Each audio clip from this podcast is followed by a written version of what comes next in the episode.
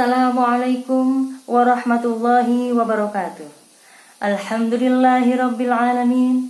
Assalatu wassalamu ala Rasulillah wa ala alihi wa wa mawala. Amma ba'd.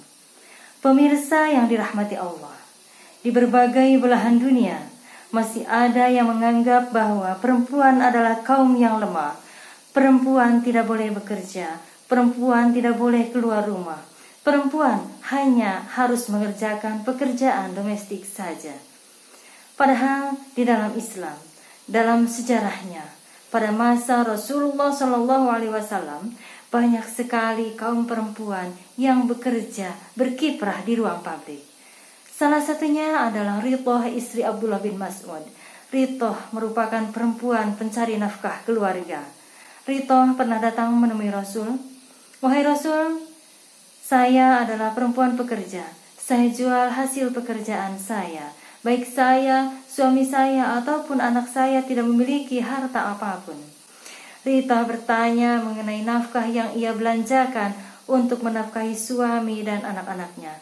Lalu Rasulullah berkata, "Kamu memperoleh pahala dari apa yang kamu nafkahkan untuk suami dan anak-anakmu."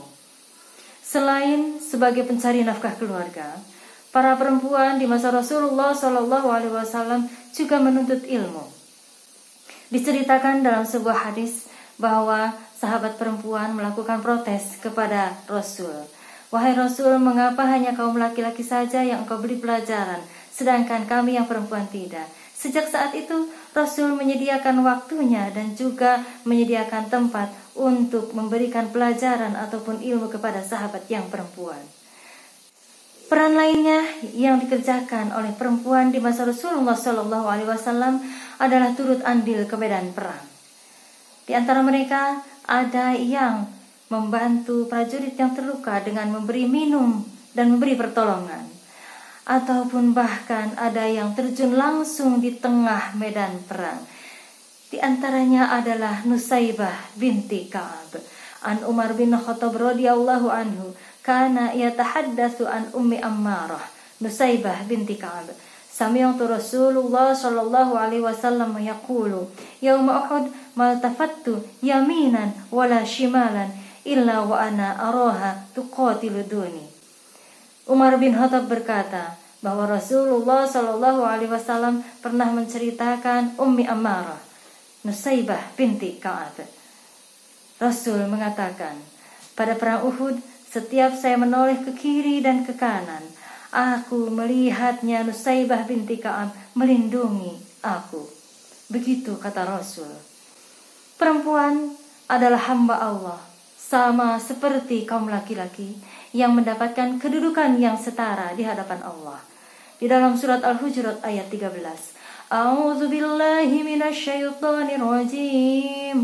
بسم الله الرحمن الرحيم يا أيها الناس إنا خلقناكم من ذكر وأنثى وجعلناكم شعوبا وقبائل لتعارفوا إن أكرمكم عند الله أتقاكم إن الله عليم خبير وهي sekalian manusia, Sesungguhnya aku menciptakan kalian dari jenis kelamin laki-laki dan perempuan dan menjadikan kalian berbangsa-bangsa dan bersuku-suku.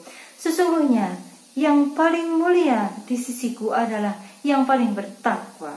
Allah telah menegaskan di dalam surat Al-Hujurat ayat 13 ini. Tidak peduli jenis kelaminnya, tidak peduli suku dan bangsanya, yang paling bertakwa di sisi Allah lah yang paling mulia. Banyak sekali ayat yang menegaskan posisi yang sama antara laki-laki dan perempuan. Dalam surat Al-Ahzab ayat 35.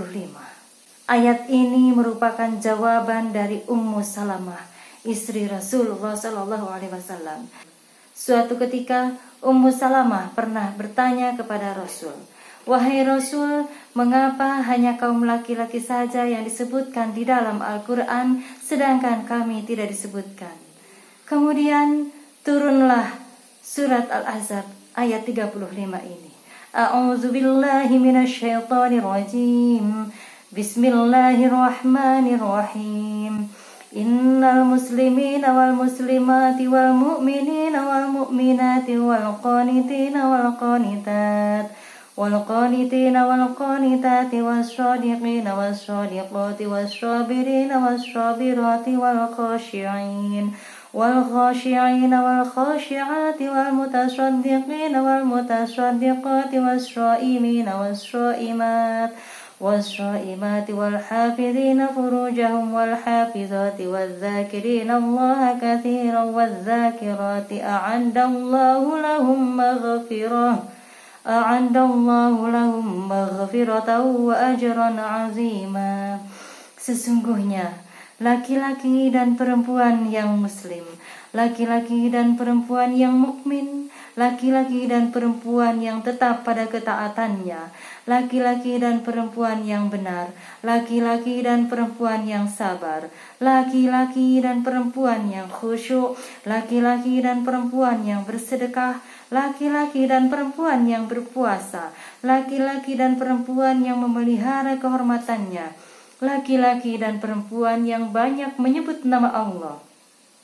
Allah telah menyediakan untuk mereka ampunan dan pahala yang besar. Jelas sekali di dalam surat Ahzab ayat 35 ini bahwa Allah tidak pernah membedakan antara laki-laki dan perempuan. Baik laki-laki dan perempuan, keduanya dapat beribadah, dapat melakukan amal soleh di mana pahala ibadah dan amal soleh akan diperoleh oleh keduanya, tidak memandang jenis kelamin. Oleh karena itu, baik laki-laki dan perempuan adalah sama-sama merupakan khalifah di muka bumi. Mari bersama-sama berjuang melakukan kebaikan di jalan Allah. Wallahu yarhamna birrahmah. Wassalamualaikum warahmatullahi wabarakatuh.